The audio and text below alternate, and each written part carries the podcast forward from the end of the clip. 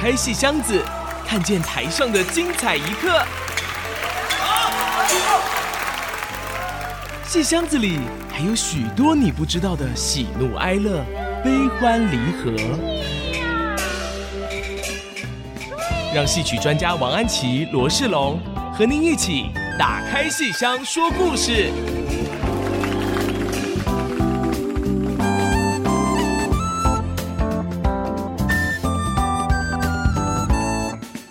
迎大家收听《打开戏箱说故事》，这里是 FM 九七点五 IC 之音竹科广播电台，我是罗世龙，我是王安琪。我们的节目会同步在 IC 之音随选直播、Apple Podcast、Google Podcast 以及 Spotify 上线。时间过得好快啊、呃！我们前阵子邀请魏海明老师来上我们节目，跟他聊了一下他的《千年舞台》这个戏。哎，这个戏说着说着也就演了、嗯、对。那我记得那一次魏老师来的时候，跟我们聊到他有六个不同的角色啊、嗯呃，其中一个就是穆桂英的这个挂帅。对，所以今天就非常想请教安琪老师啊，这个穆桂英挂帅，因为这穆桂英大概是我们很多人都耳熟能详的一个女英雄哈、嗯。小时候我们看港剧或者看一些相关的这个电视节目、电影都看过。那所以今天就想好好来跟安琪老师来聊一下穆桂英，聊聊杨家将是怎么一回事。呃，好像我记得以前听安琪老师提过，说穆桂英她好像是一个比较特别的一个女孩子，她好像。本来是一个山寨山寨是是是王的女儿，是是是，这是怎么一回事啊？什么什么个寨？穆科寨哦，穆科寨姓他的穆，是是是。那所以他在这个穆科寨里，他本来当一个寨主，那怎么后来又跟我们这个杨家将？杨家将不是一个宋朝很有名的这个？呃，忠勇报国对军事的这个军事将领的一个家庭，那好端端的怎么跟一个山寨的姑娘，这个怎么牵涉上一些关系的？嗯，因为杨宗保是被迫，杨宗保，杨宗保被迫被迫娶穆桂英。哦，怎么说呢？这个我们之前稍微提到一点点，就是穆桂英她是穆柯寨这个山寨上的山大王的女儿。哦，是。那么他们父女占山为王哦、啊，那么本来在那边过得好好的，可是因为他们山寨上有一个宝贝叫降龙木，降龙木，木有有一个长棍子。我听到降龙木，我有点害怕、啊嗯，因为我名字里有个龙字，嗯、所以我听到这个，听到降龙木。老师，这个这个哦，老师您不要让我太紧张。这个降龙木到底是一个干嘛的东西呢？它在舞台上看起来就是一根长棍子，可是它可以破天门阵哦。当时杨家将哈跟番邦打仗，然后番邦呢摆了一个阵势叫天门阵，是那他们武功再高也破不了。可是听说天门阵只有一样东西可以破，就是木科寨里面的降龙木。哦，所以杨六郎就派他的儿子杨宗保是到木科寨上去。去借降龙木哦，是用借的借的哦。那他们借不借呢？他们不借，为什么？因为穆桂英他们父女为什么要占山为王？就是对宋朝整个朝廷很不满，哦，认为中间不分是啊，所以他们占山为王。那么现在你们有一个呃宋朝的官员，好来跟我们借。哦，那我们才不理你们呢！哦，原来有这么一回事。对，那么然后杨宗保呢，就用武力要来抢，然后穆桂英跟他一打，哇，这个杨家的故事里面，所有的男的啊跟女的打仗都是输的。是老老师，我记得好像以前曾经提过，这个杨家有一位。是谁来着？好像去打仗的时候，然后拿了一个什么珍珠衫什么之类的。是杨杨宗保的妈妈哦，所以哎哎，所以也就是说，杨宗保的爸爸其实当初是去打仗的时候。认识了他的妈妈，对杨宗保的爸爸杨六郎杨延昭。哦，啊，他在战场上，他是为了救那个杨宗保的妈妈，那时候不是杨宗保的妈妈了，他为了救柴郡主，他们宋朝的一个郡主。那么总之是在一个战场上面哈，是。那么然后这个郡主一看，哦，英雄自天而降，救了我，哦，那我好佩服你哦，我要怎么样表达我对你的爱意呢？就从身上脱下了一件老王送给他的珍珠衫啊、哦，我们以前讲过这段很有趣的，对。所以杨六郎在战场上拿了一件女人的贴身衣物珍珠衫回去。所以杨宗保的爸爸妈妈是在战场上、嗯、呃相恋，是是是是，是。那杨宗保自己也是在打仗的时候。对，他本来是上山是要去夺降龙木的，是结果穆桂英不给他，然后穆桂英跟他打仗，哇！结果穆桂英把杨宗保打得落花流水，绑进山寨。哦，那可是绑进山寨的目的是要干嘛呢？是要威胁他，你要娶我。哦，是是是是是，所以应该就娶了吧？他本来不愿意啊，杨宗保本来那个戴着手铐在那边说：“呸，你是山寨之女，好，我是宋朝大将，好，我们是杨家是有名的，是我是要来夺降龙木，报效朝廷的，为国尽忠的。如果我现在跑来这边来跟你结婚的话，那我不忠不孝，我怎么样回去面对我们的君父？啊，然后这个这个穆桂英就说：啊，你说。”忠孝好，那今天如果你娶了我，我呢会不止我跟着你，我会把降龙木也跟着带到你们宋营去，帮你去破阵。那你不是忠孝两全吗？如果你不娶我，好，那我降龙木就是不给你，而且我今天就把你杀了。那看你父亲有没有办法破阵？那你的忠在哪里？你的孝在哪里？而且那段念白很好玩。我说哥哥啊，哥哥，他叫他哥哥，你的忠在哪里？你的孝又在哪儿？呢 好哇，说的杨宗保哇低头不语。好吧，我娶你。是，所以这个 山寨之女其实还蛮聪明的。对，对她不是只是会打架，对，他还有这个很会说服别人，然后讲道理，讲的这个让让这个朝廷大员哑口无言啊。对，哦，所以他们就结婚了，结婚了，结婚了，然后穆桂英就成为杨家将的一员，第三代的媳妇。可是这个婚姻当然中间还有一些波折，因为他的父亲杨六郎。哎，我命儿子上山去夺降龙木，怎么一去一个月没有回来？是不是遭了什么什么毒手啊？是，所以爸爸很担心，就乔装改扮，没有用元帅的打扮，就用一般人的这个一般普通将领的打扮上山去寻子。是，哦，结果 那个山寨上的人说：“哦，山下来了一个宋朝的一个小兵。”那么穆桂英就说：“我下去看看。”然后穆桂英就把他的公公打得落。花流水，然后还痛骂他一顿。哎呦，你们宋朝都是这样酒囊饭袋呀，都一点本事都没有。你回去跟你们元帅说啊，叫一个有点本事的人来啊，跟本姑娘对对手。是啊，然后杨宗保一听宋朝来的一个普通将官，他想想不对，杨宗保就跟在后面去看，结果跟在后面正好看到。他的太太在打他的爸爸，哦、我的天哪！所以呢，他就在那边大叫：“哎呦，不行不行，那是你的公公，哎、是你的公爹。”是，所以很好玩的，有这样就是杨家将的故事，是一个忠勇报国的故事，看起来是主题是爱国，可是一点都不硬。是，是，就是所有的戏曲小说里，把这个故事说的有趣极了。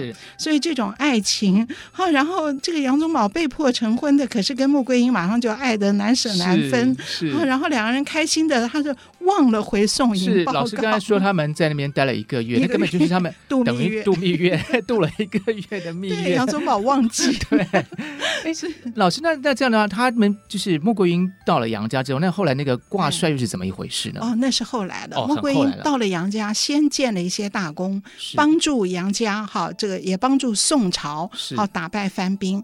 可是后来他对朝廷很失望，他们本来就对朝廷是没有信心的。是啊，当他投入了这个宋朝的阵营之后，他还是觉得很失望。所以什么失望呢？他后来有唱，他说每一次我们凯旋高歌回来的时候，别人通通都受到恩宠。都加封号，可是只有我们杨家是天心坟，哦，每一场战争我们就死多少人，所以每次凯歌还，人受恩宠，我天心坟，然后宋王爷是宠奸佞。他根本中间不分，只宠这种奸臣，所以穆桂英后来跟佘太君他们都非常的灰心，所以一度他们是辞朝回家乡的。所以在家乡本来准备过着野鹤闲云的日子，结果没有想到番兵趁着杨家没有在朝廷里，番兵又入侵，而朝中没有人能够抵挡番兵啊，所以。这时候朝廷又想起了杨家，哦，想起了平常被他们冷淡的杨家，所以啊啊、哦，其实哎，真是自古以来都是这样哈，是。所以蛮感慨的。所以穆桂英挂帅那个时候，穆桂英差不多都五十岁了，是。他的孩子杨文广跟女儿金花、哦、是。都长大了，等于就有第四代了，第四代。是。可是文广金花他们在家乡，他们啊这种钟爱的这种本性啊是不会改的。是他们听说朝廷有难，这两个小孩跑到京城去要看一看怎么回事，朝廷为什么不出兵？结果跑到京城去，朝廷找不到元帅，正在比武选帅的时候，这两个小孩跑去。比武夺得帅印，所以又把元帅印捧回了是杨家。那看来杨家这有非常非常多精彩的故事，非常多。那我们先稍微休息一下，待会儿再回过头来，再请安琪老师再多跟我们聊聊杨家。除了穆桂英之外，其他人到底还有什么样精彩的故事？休息一下，马上回来。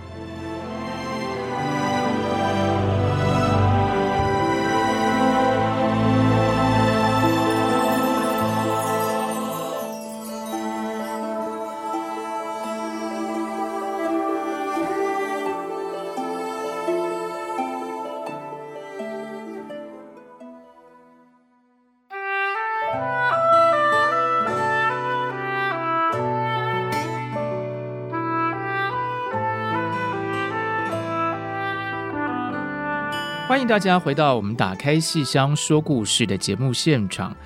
刚才跟安琪老师聊到穆桂英，我们就聊到一发不可收拾，因为穆桂英是一个非常有能量、非常有各种潜力的一个女孩子哈。那但是刚才我们在前一段的时候，稍微又往上延伸到像她的婆婆，像。这个柴郡主啊，延伸到她的这个公公啊，这些人，嗯、然后呢，往下延伸到她的儿子女儿，嗯、哦，我就觉得，哎，这个杨家这样的成员非常的多，嗯、非常想再请安琪老师再跟我们好好的介绍一下这个杨家到底有哪些人。或许我们就话说从头，我们就把根源推到最上面吧。啊、这个呃，他们这个家族应该有个长老。活，活得最久，是活得最久、最元老的这位是哪一位呢？对，好，那个活得最久的就是。佘太君，佘老太君，所以穆桂英要叫她太婆婆，就是她的婆婆的婆婆的婆婆，就是她的先生的祖母，祖母。对，是是是。佘太君年轻的时候，她有个名字的啦，叫佘赛花。哦，她本身就是一个山寨之花。哦哦，然后跟穆桂英一样，跟穆桂英一样也是山寨之花。然后她嫁给了杨继业、杨老令公、杨家这样的第一代，该不会也是用抢的吧？呃，他们两个人是在打。打猎的时候，也是在打架的时候，打猎的时候打架，然后为了争，和我一箭射上去，射了一个燕子，大雁下来，然后。这个雁属于你的还是属于我的？哦、然后就吵架，然后结果双方反正都是不打不相识啊，所以杨家通通都是打架是来来这个谈恋爱的。所以从第一代佘赛花跟杨继业、杨老令公就是如此。然后他们两个人呢，生了七个儿子，两个女儿，还加上一个干儿子杨八郎，哦、所以一大堆哈。那么这么。七子二女，再加一个干儿子，哇，这个里面都非常的厉害，是。他们的武功都非常厉害，而且忠勇报国。嗯他们更厉害的是他们身边的女人，所以这么多孩子里面就有好多个，通通都是挣钱招亲的。好，所以譬如杨六郎，他的第六个儿子杨六郎，就是我们刚刚讲的，是在呃，也是宋王行为涉猎打猎的时候，结果被番兵这个来攻击，然后他去救了柴郡主，然后柴郡主在那个军前，然后送给他一件珍珠衫，所以六郎是跟他的。太太柴郡主是在打架的场地认识的，然后四郎跟八郎这两个是两军阵前。被番邦的公主抓去的，哦、这个戏演的很好看哦。你看到那个金沙滩双龙会战，本来打的哦，非常的这个惊天动地的打法，结果等到这两个公主一出来，在两军阵前一看，哦，跟我打的这个人好帅，跟我打的这个人好帅，然后他们两个人呢，就就立刻就开始笑了，然后就准备要把这两个帅哥抓回去。是，然后果然通通都如愿了。所以四郎八郎都是被。公主看上，然后抓回番邦，招为驸马。老师，我怎么觉得这一家人好像在战场上度过的时间比在家里度过的时间还多？对，是这样。你看第二代是这个样子，然后到第三代就是穆桂英，她跟她的丈夫杨宗保也是我们刚刚讲的，在木柯寨上为夺降龙木而不打不相识，然后强迫杨宗保娶了她。所以我们说这个故事，杨家将的故事以忠勇报国为主，可是。是最大的看点，就是女力，是女人太强了，强者，你的名字是女人。是 在杨家将里面，哇，这个是有太多故事了，而且不仅是他们的亲属如此，连他们那个烧火的丫头。哦，烧饭的丫头杨排风也是强的不得了，是，是把那个杨六郎身边的交战孟良啊打得是落花流水，所以有一出戏叫打交战，有一出戏叫打孟良。哦，原来如此，女力太强大了。那但是这个家里头的这些男的，我们比较熟悉就是那个四郎，他最后当然就跑到番邦去了，所以才要探母啊什么。对对对。那其他的那些男的，是不是我印象中好像都牺牲惨烈啊？对，牺牲惨烈。尤其在金沙滩双龙会这一场大战，是，是所以我们后来看到佘老太君，他不是很难过吗？很难过啊！吧这个就是本来这个家族好像很兴旺，结果一个一个都这样，接着就牺牲了。然后她的丈夫也是看到儿子都死伤惨重，然后她丈夫也突围出去也突不出去，结果就在李陵碑碰碑身亡。对，所以佘太君常常在每出戏里，她都有大段的唱，哭她的丈夫，然后也哭她的儿子，而且哭儿子的时候，一定从杨大郎怎么死的，杨二郎怎么死的，一路哭到杨八郎。是，我们都称这种唱叫做数郎。数狼，我就数着掰着手指头数，老大怎么死，老二怎么死的，一路数到老八。是，这个是佘太君这种老旦他必备的唱腔。是，哇，这个唱很好听。很动人，是我们等一下会听一段。是，可是我们从里面看到了一种 两极化的情感。一方面看到一个母亲，她失去儿子的那个伤心，无可取代的伤心。是，可是她又有一份骄傲、欣慰。好，你看我杨家的儿郎。多爱国，一个一个为国捐躯，眉头都不皱一下。是，然后我也可以在这边侃侃而谈，他们是怎么样为国牺牲的。是，那我们是不是就可以赶快来？听一下，好，我可不可以先念一下这段？啊、我们选择的是最有名的《四郎探母》这段唱。好，这个老旦佘太君，好，然后他是在那场大战十五年后，他的第四个儿子已经失散了。好，跟他失散十五年，结果十五年后儿子竟然回来，突然出现在母亲面前，所以母亲就先唱一句很高亢的“一见娇儿泪满腮”，非常高亢，然后他开始唱。点点珠泪洒下来，沙滩会一场败，只杀得我杨家好不悲哀。然后接下来就数狼了，从大哥、二哥开始数哈，而大哥长枪来刺坏。老大是被长枪刺死的，你二哥短剑下命赴英台，好，所以每个人不同的死法哈。而大哥长枪来刺坏，你二哥短剑下命赴英台，而三哥马踏尸骨如泥块，杨三郎是被马踏死的，所以马踏尸骨如泥块。最可叹我的儿，你失落番邦，衣食五载未曾回来。唯有你五弟性情改，削发为僧，出家在五台。杨五郎是出家到五台山，而六弟镇守三关为元帅。最可叹你七弟。被潘红绑制在那芭蕉树上，乱箭穿身，死无葬埋。娘只说：“我的儿不能再，颜回我的儿啊！”所以这是鼠狼。好，不仅是按顺序下来，而且每一个人有不同的死法，有的是长枪，有的是短剑，有的是乱马踏死，有的是看破一切出家，然后只有老六是。活下来了，而且挑起了杨家所有的重担，所以镇守三关为元帅。然后七弟死得最惨，他回朝搬救兵，却被那个奸臣潘宏把他灌醉，绑在芭蕉树上射了一百零八箭，乱箭穿身而死。所以佘太君唱这段的时候，伤心是当然非常非常伤心，可是同时他也很欣慰啊，我这是我杨。家的好儿郎啊！我生了这么好的七个儿子加一个干儿子。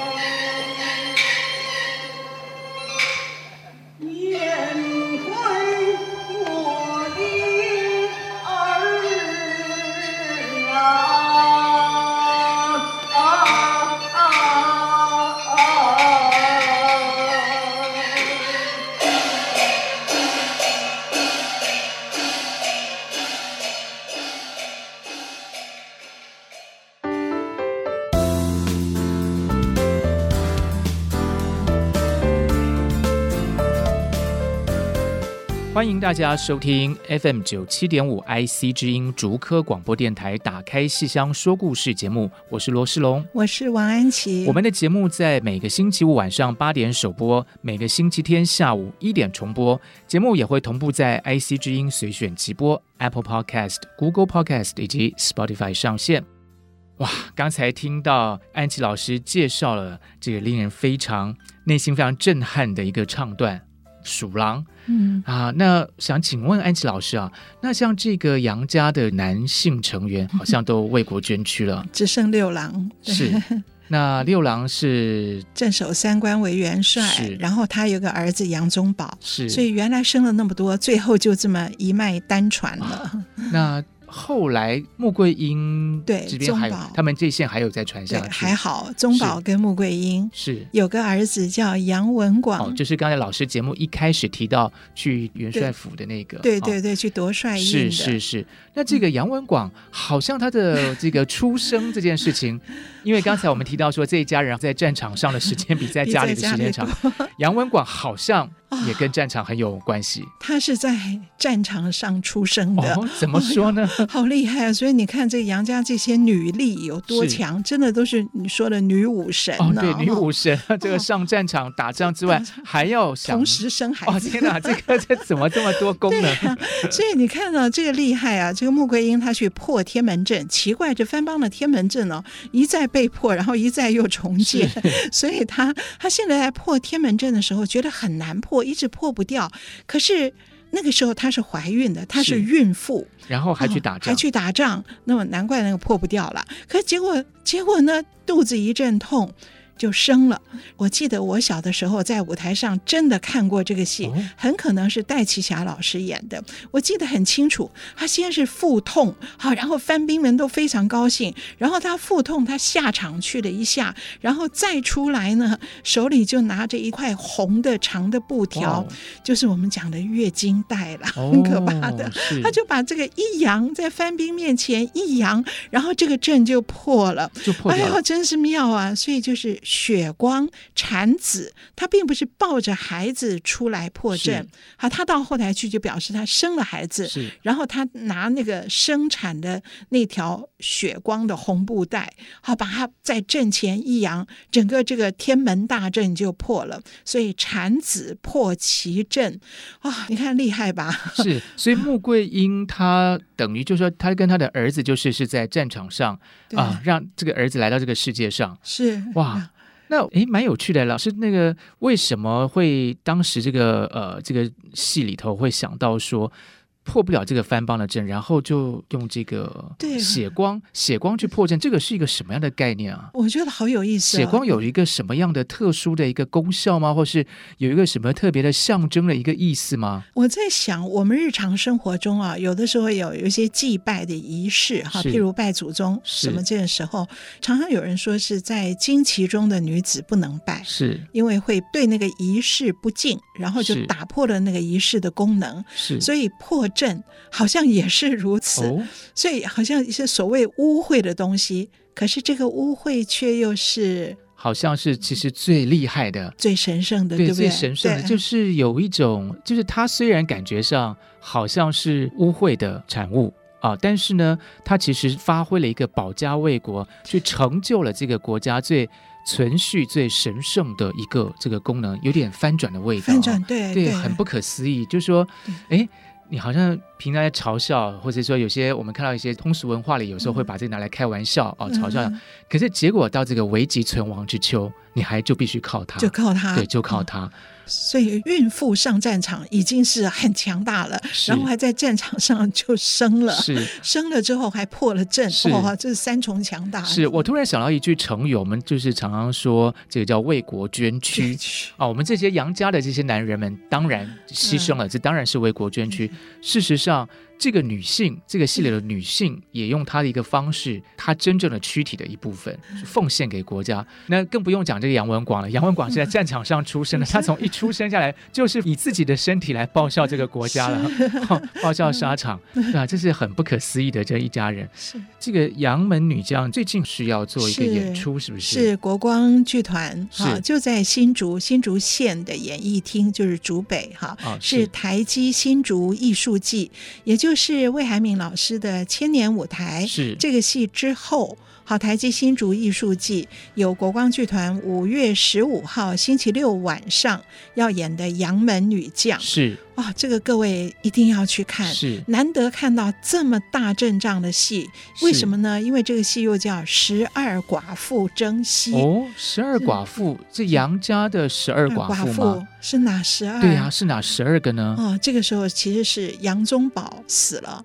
是好，你看杨家的一脉单传，他死了那么多，最后只剩下六郎的儿子杨宗保镇守三关为元帅。是啊，结果全部杨家的希望都寄托在杨宗保身上，所以宗保的五十大寿是杨家哦，所有的人。都在一起庆祝。那么他们在家乡来庆祝，在京城庆祝宗保的五十大寿，结果竟然传来噩耗，宗保在边关中敌箭身亡，在他五十大寿的前夕，哀伤啊，好哀伤哦！这场戏好好看，寿宴变灵堂，对，寿堂变灵堂，当场变灵堂，而且他们要瞒过那个太婆婆佘老太君，佘老太君，她一百岁了，哇，一百岁，一百岁了，受到这个打击。对，百岁老人怎么能受这样的打击啊？所以大家想要瞒他哦，所以穆桂英杨宗保的太太想要瞒过他的太婆婆，是。然后杨宗保的母亲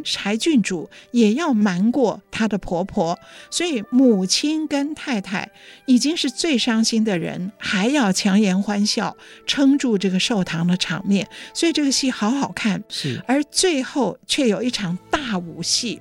十二寡妇争西，所以男的死光了，可是我们女的出征出征，快出征！是你想想看，十二个女生一起唱出征，这个出征跟我们今天网络的出征不一样，是，是真的是平番平平番帮敌寇入侵，是完全是忠勇报国的那种行为。是可是舞台上多漂亮啊！是十二，是听起来一个很完美的一个数字。是，而且老师刚才您提到十二寡妇争西。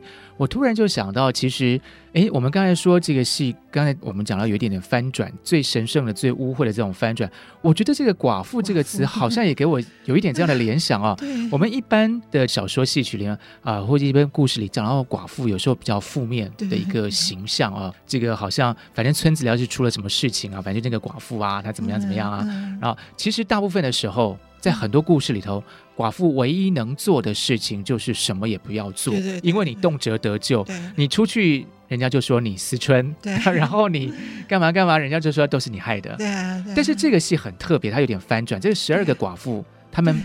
是不会好像坐以待毙，他就是我就是去出征了，征西，对，穿上铠甲出征，那是哪十二个啊？对，杨家我们刚刚不是讲佘太君生了七个儿子跟一个干儿子吗？这样八个。是。好八个呢，现在都死光了，是。八个寡妇。是，然后加上佘太君自己是，因为杨继业老令公早死了，然后还有穆桂英是。新寡杨宗保死了。那这样也才十个啊！对啊，因为佘老太君还有两个女儿，八姐九妹，哦、是是是，这两个女儿蛮没结婚吧？他们没结婚，没结婚也是寡妇，单身，他把她列为十二寡妇，完美的十二。是，无论如何，这十二个令人觉得非常的了不起啊！对，那我们也许先休息一下，待会儿再回过来跟安琪老师聊着十二寡妇争西是怎么一回事。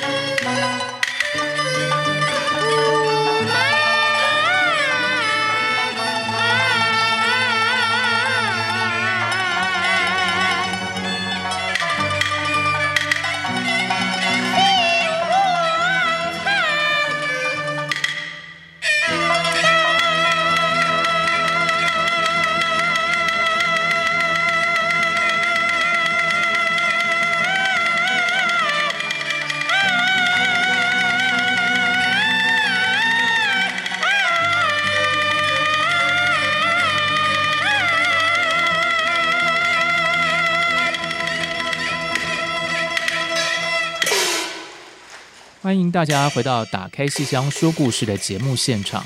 呃，安琪老师，不好意思，我又有问题了。刚才我们听到这一段，我怎么觉得好像似曾相识？好像我小时候听过什么流行歌，跟这个有。凌波黄梅调里面的交道，对对对对对，这一段我觉得非常熟悉。这个是什么什么？这是京剧里面的高波子。高波子，高波子。可是它太好听了，所以凌波的黄梅调电影《血手印》里面用这段唱他那个半夜过去的那个叫交，那一段叫交道。是。然后那个交道又太好听了，凌波唱的太好听了，后来就变成流行歌曲。是。后来我们听到凤飞飞啊什么。好多人也唱过，都在唱交道，所以流行歌曲在那个年代，这是一个大家耳熟能详的。是其实它是京剧，是高波子，是，所以京剧很好听哦。对，而且就是这个戏曲跟流行音乐，其实界限在那个时候其实并不是这么泾渭分明。对对对，对，对。老师刚才说这个这段高波子，这也是出自我们十二寡妇争戏是十二寡妇争西杨门女将的最后一段。哦，哦说杨门女将这个戏好看极了，是前面是一个情绪的大翻转，从寿堂变灵堂，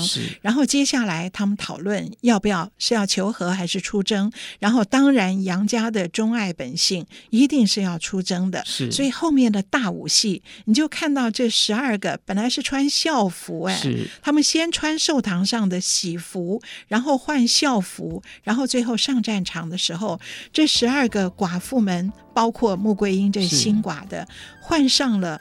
铠甲。哇，铠甲在京剧里面我们叫做靠，依靠的靠这个字，而这个靠啊要穿上很困难，是要用扎的，所以我们叫扎靠，扎是个动词，是怎么叫扎的呢？它很复杂，它背后有四面令旗。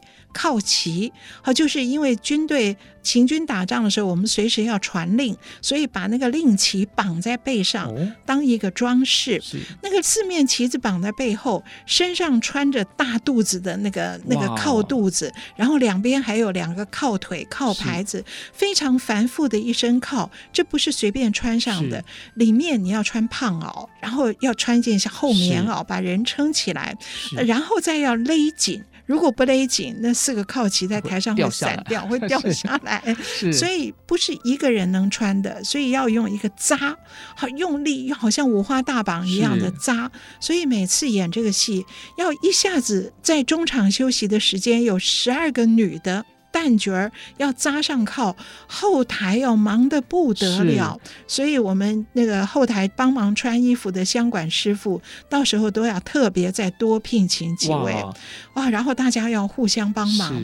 可是等到中场休息后，十二名女将全扎着大靠，头上插两根铃子，那个鸡毛，鸡毛很难呢。那个铃子鸡毛，你不要看它很漂亮，我们一亮相把它一掏铃子，是我就看过。好多次，一不小心一掏就断了，哎呦，就断掉了。掉，哎呦，那很可怕。尤其票友演的时候，有的票友没经验，有的票友很棒，有的票友不是专业的，没经验，第一次穿，一上台第一个亮相，咔就掐断了。掐断以后，哇，你请了亲朋好友帮你拍的照，帮你录影，从头到尾就是一根吊 在那边的那个，所以很难的，很不简单啊。就十二寡妇，那这样我这样刚才算一算，其实也就是好几十面的。的靠齐在舞台上，是，是然后十二个寡妇等于就有二十四根翎毛在舞台上，是是是是，非常漂亮，场面非常浩大。对，所以各位一定要来看这个戏，因为平常很难演出。是那我们在竹北这个舞台上，我们去测试过，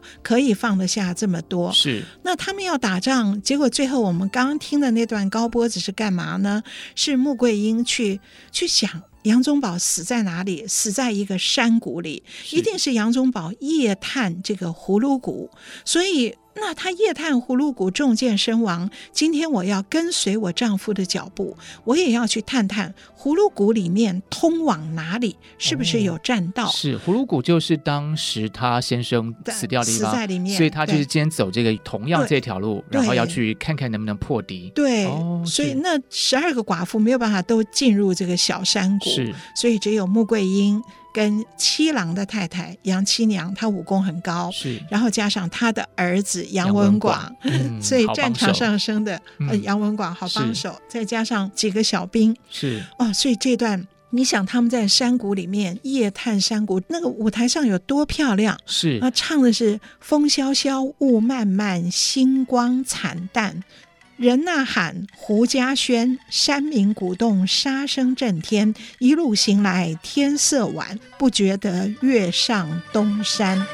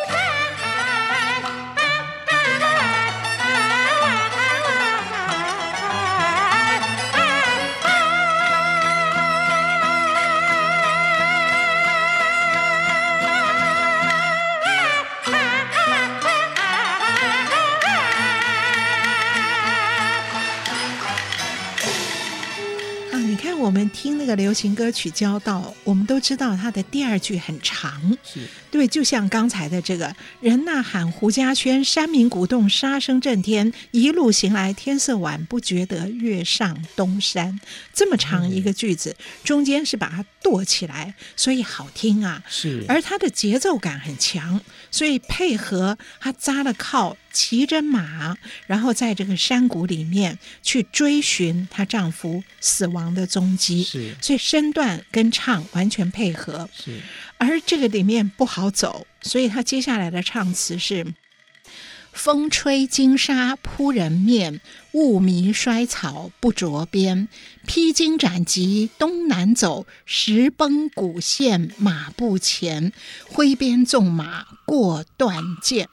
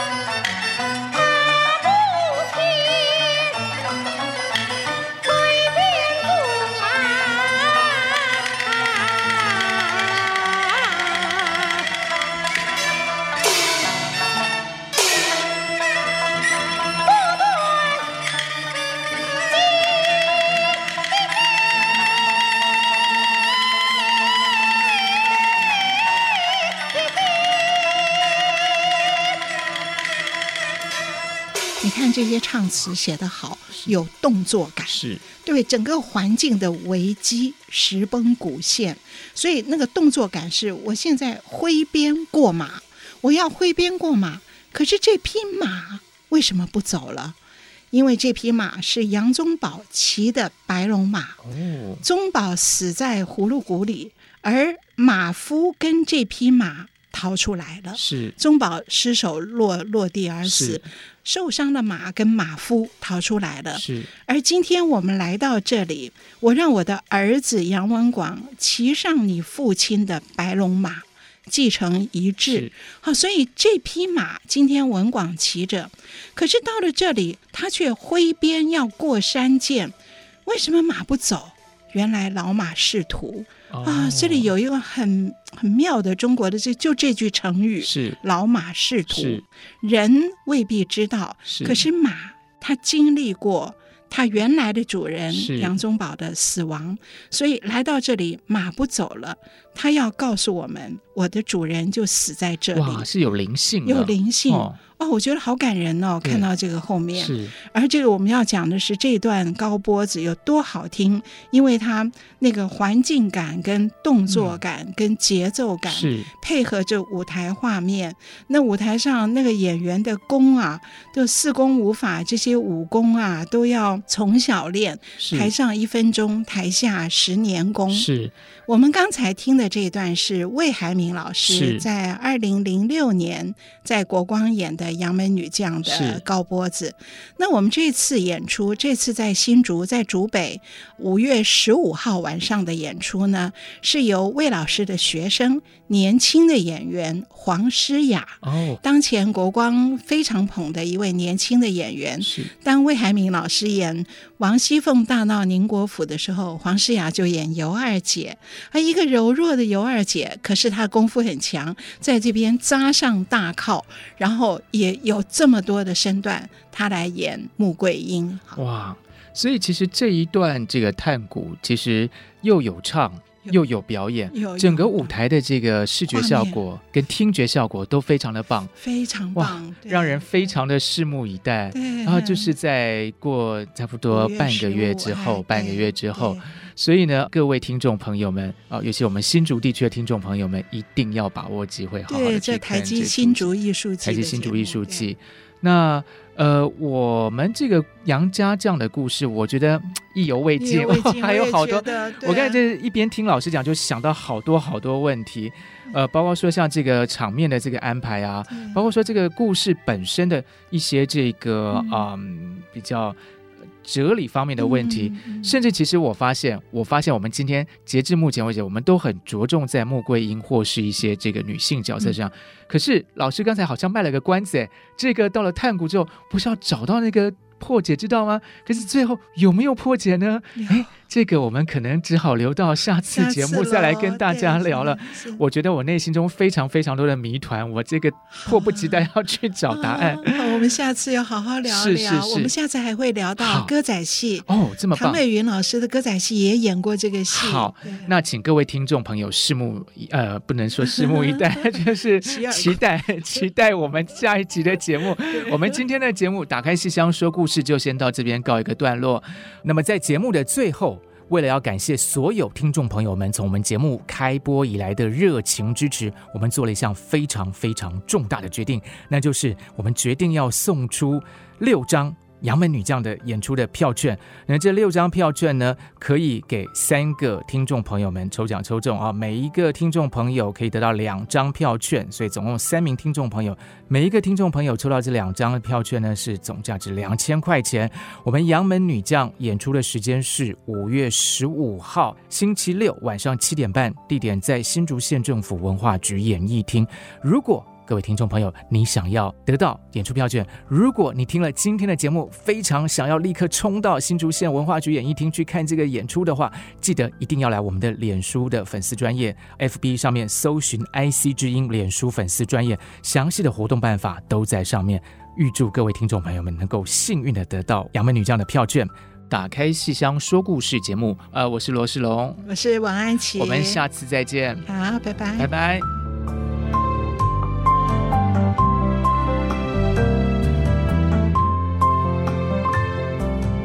本节目由台积电文教基金会赞助播出。台积电文教基金会深耕文化经典，引动艺术风潮，与您共筑美善社会。